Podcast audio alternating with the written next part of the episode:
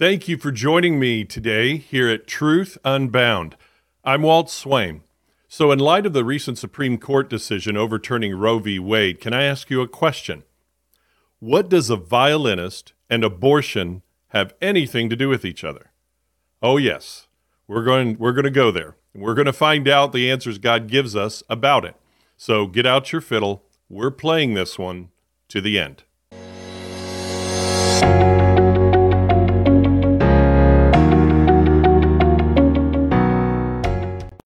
Hey, just before we dive full into our topic today, Truth Unbound is being heard literally around the world in the U.S., and it's starting to help people. It's helping people find God's truth, to understand it with what is going on today in real life, and with it, the gospel is being preached. To God be the glory. And thank you for listening and sharing it with others. So, to do more of this and keep spreading the word, click like uh, hit all notifications, subscribe, follow, and share the podcast on your Facebook page, Instagram, text, however you can. And thank you again. Now, back to that violin and abortion problem.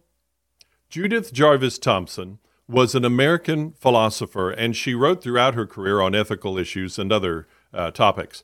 But this particular theory we'll describe in just a moment was presented by Thomson and was called a defense of abortion. It was in the academic journal Philosophy and Public Affairs in their fall of 1971 edition. Now, inside her kind of rambling article, here's the key theory she presents to defend the so called right of a woman to have an abortion. Here's what she says quote, Now, let me ask you to imagine this. You wake up in the morning and find yourself back to back in bed with an unconscious violinist, a famous unconscious violinist. And he's been found to have a fatal kidney ailment, and the Society of Music Lovers has canvassed all the available medical records and found that you alone have the right blood type to help. They have therefore kidnapped you. And last night, the violinist's circulatory system was plugged into yours so that your kidneys can be used to extract poisons from his blood as well as your own. The director of the hospital now tells you look, we're sorry the Society of Music Lovers did this to you. We would never have permitted it if we had known. But still, they did it, and the violinist is now plugged into you. To unplug you would be to kill him. But never mind, it's only for nine months. By then, he will have recovered from his ailment and can safely be unplugged from you. Is it morally incumbent on you to accede to this situation? No doubt it would be very nice of you if you did, a great kindness. But do you have to accede to it? She adds this later in the same article. If you do allow him to use them, meaning your kidneys, it is a kindness on your part and not something you owe him. Now, she adds more to this, but that's her core argument, and we'll find out a poor one at that. Now, there's an added twist later on, but I'll, I'll so just hold on with me and we'll address it then. So, how does this explain the right to an abortion? Well, what Thomson is saying is that the unwanted baby cannot be forced upon her to be carried in her womb or her uterus. Now, remember, I used the word uterus. My, I did, not her. Um, and we'll get back to that. Now, the baby is unexpected and not wanted and is considered an invader to her body and her right to life. And so she can eliminate that baby regardless of the consequences to the child, just like the woman who does not have to keep the violinist alive and cannot be forced to keep him alive. Now, it's very clever and it sounds airtight, but it really isn't. So here's a few takedowns. Takedown number one the violinist is not attached to her by any natural biological process. He is artificially connected to her through wires and tubes and all that. A baby, on the other hand, is naturally the result of the joining of two human beings of the opposite sex. The baby is not some kind of strange tiny person or alien or parasite invading her uterus against her will. Takedown number two. This leads us to remember that apart from rape, in 99% of pregnancies, and now let me back up, USA Today in 2019 quoted the pro abortion Guttmacher Institute as literally saying that only 1% of pregnancies are from rape and less than 0.5% are from incest. But anyway, in 99% of pregnancies, The pregnancy was the natural biological result of a consensual sexual union. In the analogy Thomson presents, it's as though it wasn't expected, like it's a complete surprise. How can you have a pregnancy from this? Even though since creation, thousands of years ago, every human being finds out that this is a biological fact that when two people of the opposite sex come together, there's a very high percentage it will produce a pregnancy. Now, one could argue that the woman still did all that she could to prevent the pregnancy with protection, etc. But the package on the protective items warns this, and common sense tells you that it doesn't guarantee still there will never be a pregnancy 100% of the time by using contraceptive methods. This is simply using abortion or an excuse to use abortion as a method of birth control. Takedown number three. It is one thing to allow someone to die due to natural causes outside of your actual control. It is entirely another thing to intentionally withhold essential life giving necessities milk, food, warmth, etc., and kill a human being intentionally. Now, Thomson is correct in one way. It would be an act of kindness and very noble to allow the violinist to remain connected to the woman, but she's not obligated to allow it to happen. The violinist is connected because of an outside illness that will take his life. A baby is an internal, life giving result of the physical act of love of that woman with a man. Takedown number four. The woman is not the only victim here in this analogy. The violinist, even if incapacitated, is really also a victim because he's being forced to be connected to her as well. A baby did not ask ask to be conceived and brought into your life. Again, it is the natural result of a God designed process of human produ- reproduction. So the baby, and in this case, you can include rape and incest, the baby is a victim of circumstance, and if killed by an abortion, is also a murder victim. The baby's life is taken against his or her will. Takedown number five. What we also see, without saying it directly, is Thomson's analogy being entirely about the soundbite chanted endlessly by pro abortion activists, and that is, my body, my choice. But it's not just about bodily freedom, they're really wanting bodily autonomy. No controls or restraints on the use of our body.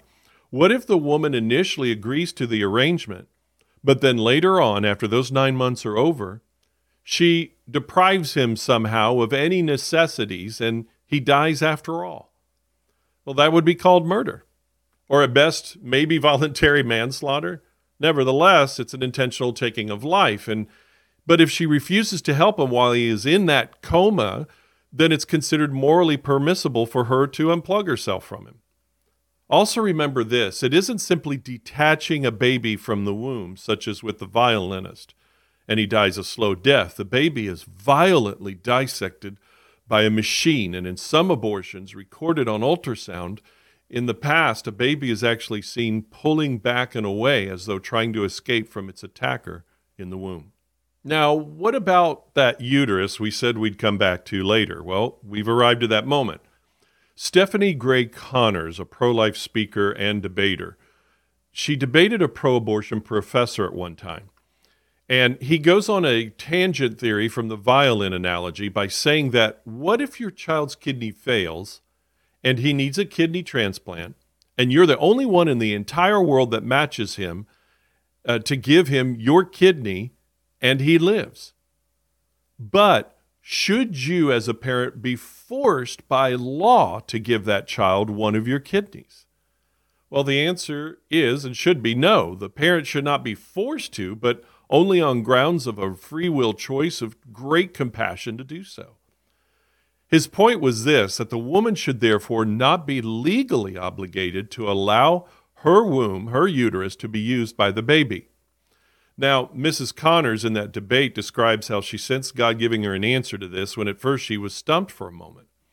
And here's what she said in response uh, basically, is this The kidney is designed and exists for a person and their body alone.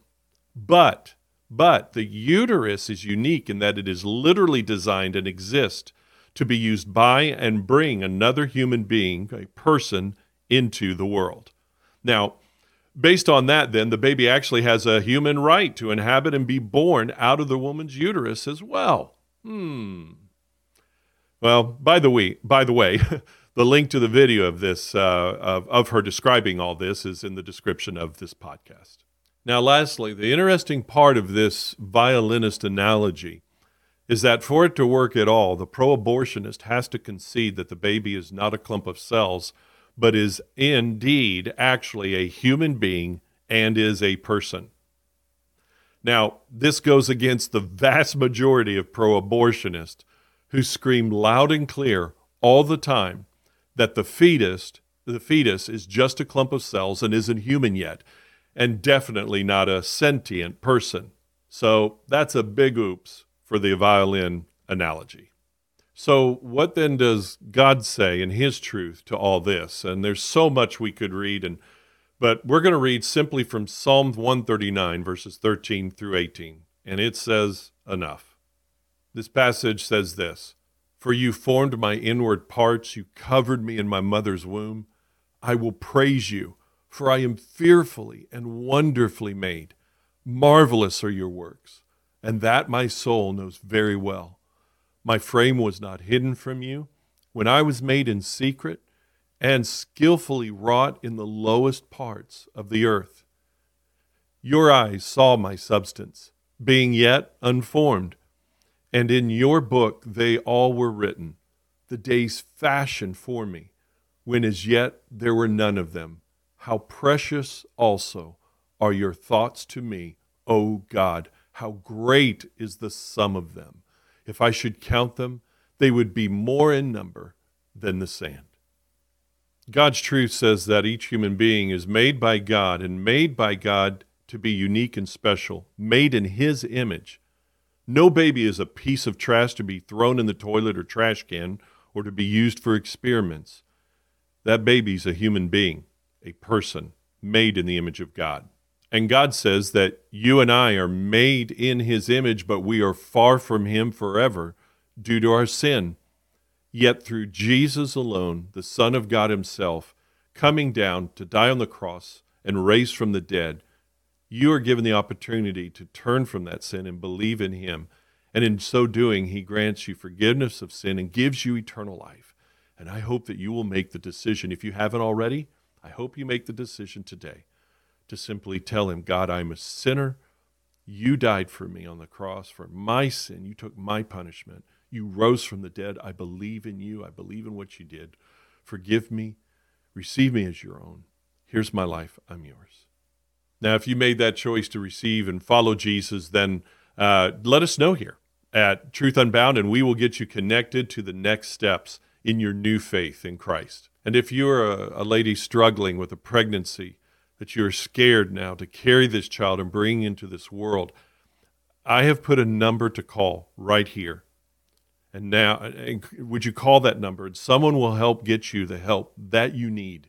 Let them show you God's love and design for you and your baby, and they will get you the tools you need to begin this new phase of life. Well, thank you again so much for being here at Truth Unbound today with me, especially in such a tough and sensitive subject. And I hope that maybe we've helped you just a little bit to, to think or maybe rethink your views and answer your doubts about this. Just remember to like and to follow, subscribe, and share this podcast with everyone you can and follow Jesus. When you follow Jesus, you'll always follow the truth.